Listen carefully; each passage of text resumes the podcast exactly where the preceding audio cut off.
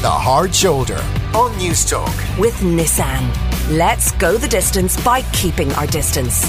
Nissan. Innovation that excites.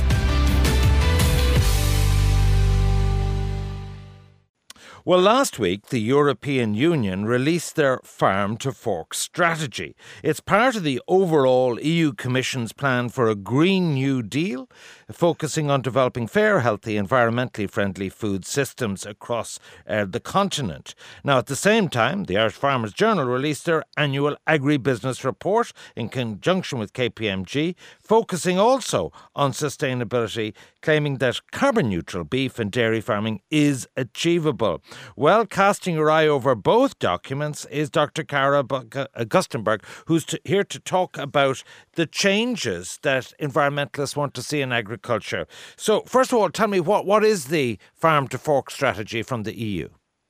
It's responding to the, the Green New Deal, and of course, agriculture has to be part of that Green New Deal. So they're not doing this because it's fun, but they're they're doing this because the current system of agriculture is unsustainable, particularly from a, a biodiversity point of view. We've seen across Europe uh, dramatic impacts on biodiversity and insect species loss, and and so they're saying, look, we need to think of agriculture in a, in a different way. And so this new farm to fork strategy is is really an ambitious roadmap over the next ten years to to make Europe become a more environmentally sustainable farming model, and that includes by reducing uh, chemical pesticides by 50% up to 2030, reducing the use of fertilizers by 20%, and at least 25% of agricultural land under organic farming management, which which would be very ambitious. In Ireland, we're around 1% organic farming at the moment, so that's a that would be a huge change for us.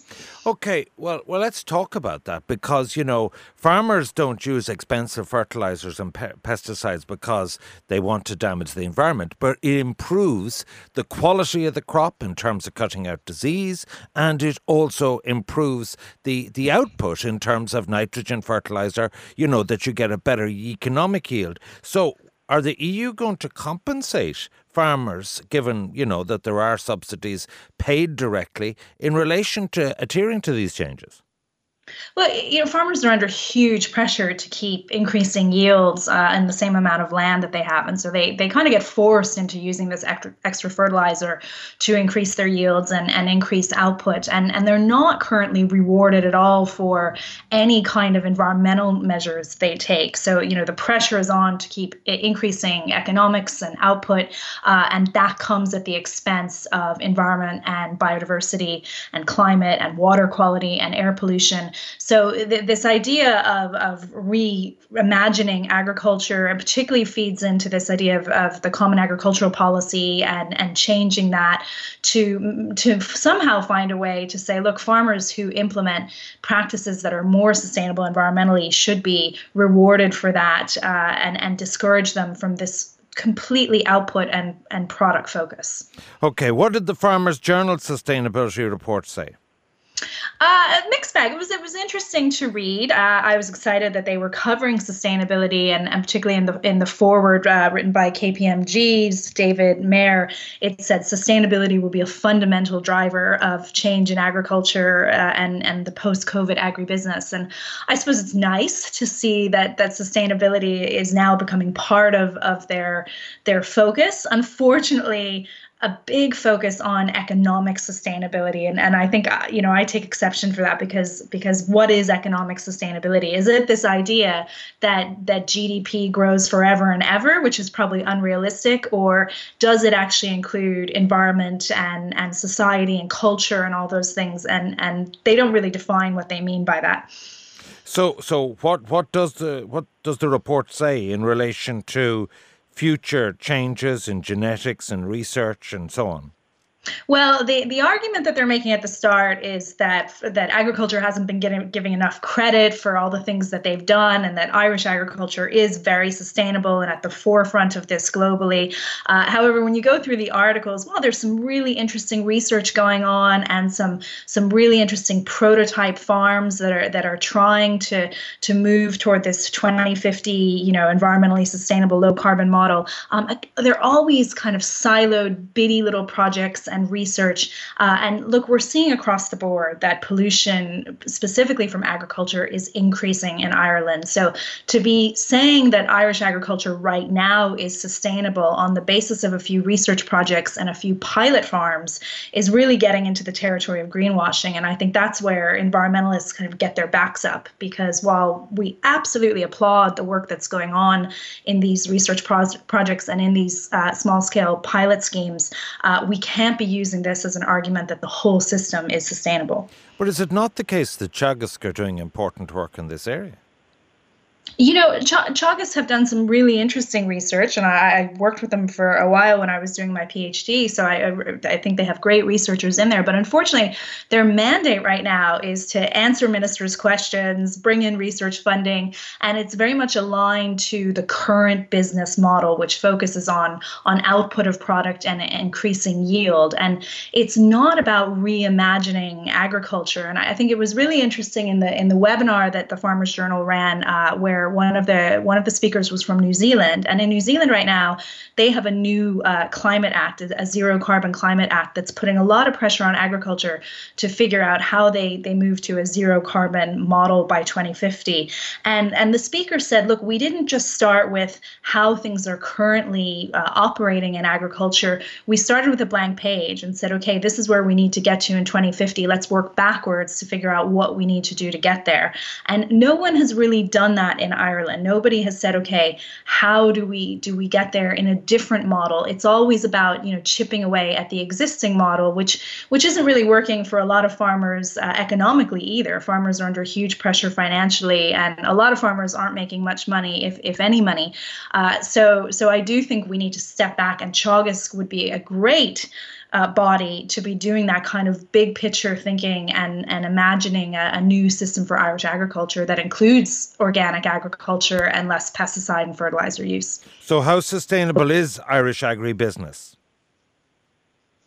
Uh, well, the the evidence on environmental pollution is saying it's not sustainable. So we've had a you know only 53% of our surface water bodies in Ireland show satisfactory water quality, and the EPA has said that a lot of the deterioration is due to an increase in in nitrogen runoff for agriculture in air pollution, we've seen that ammonia emissions have risen steadily to the point that we're now exceeding our, our EU limits for ammonia, and that's 99% of that comes from the agricultural sector. And obviously, in climate, our, our agricultural emissions have risen 8% between 2015 and 2018, our last available data.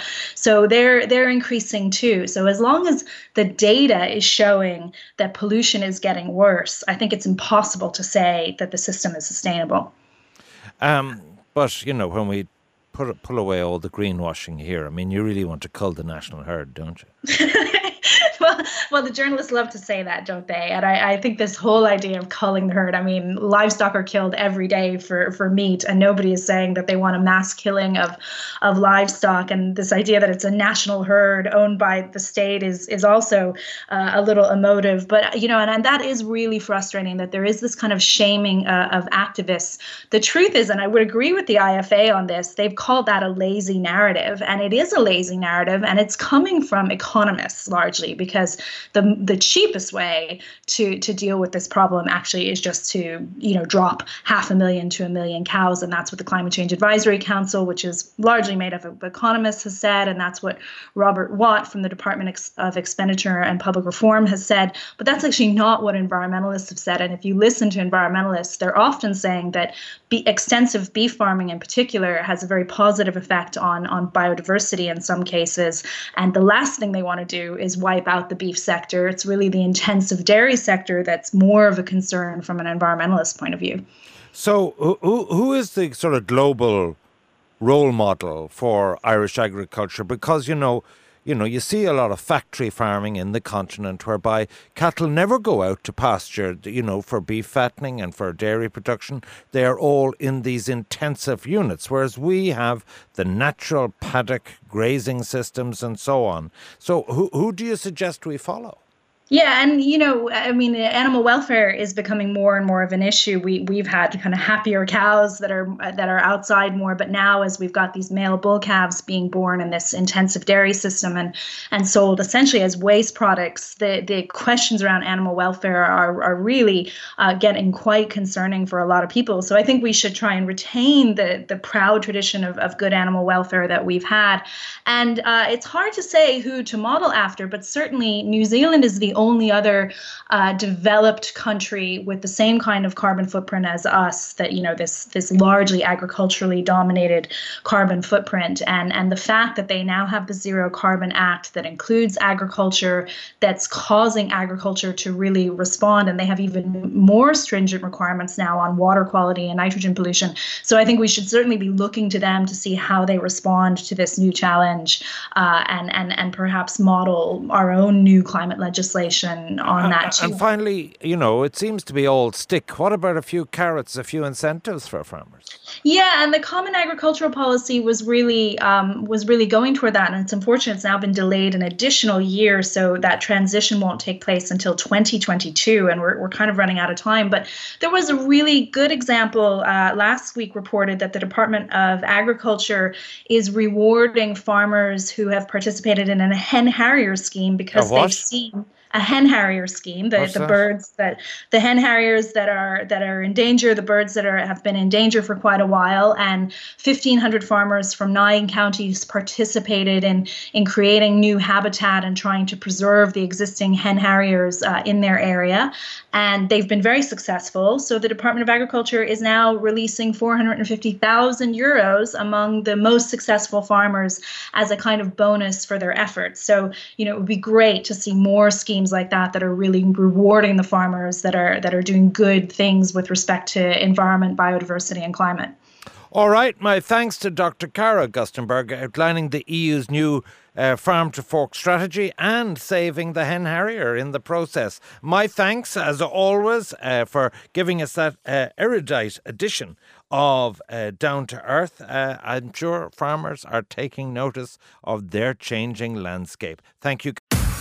The Hard Shoulder on Newstalk. With Nissan. Together, let's play our part by staying apart. Nissan. Innovation that excites.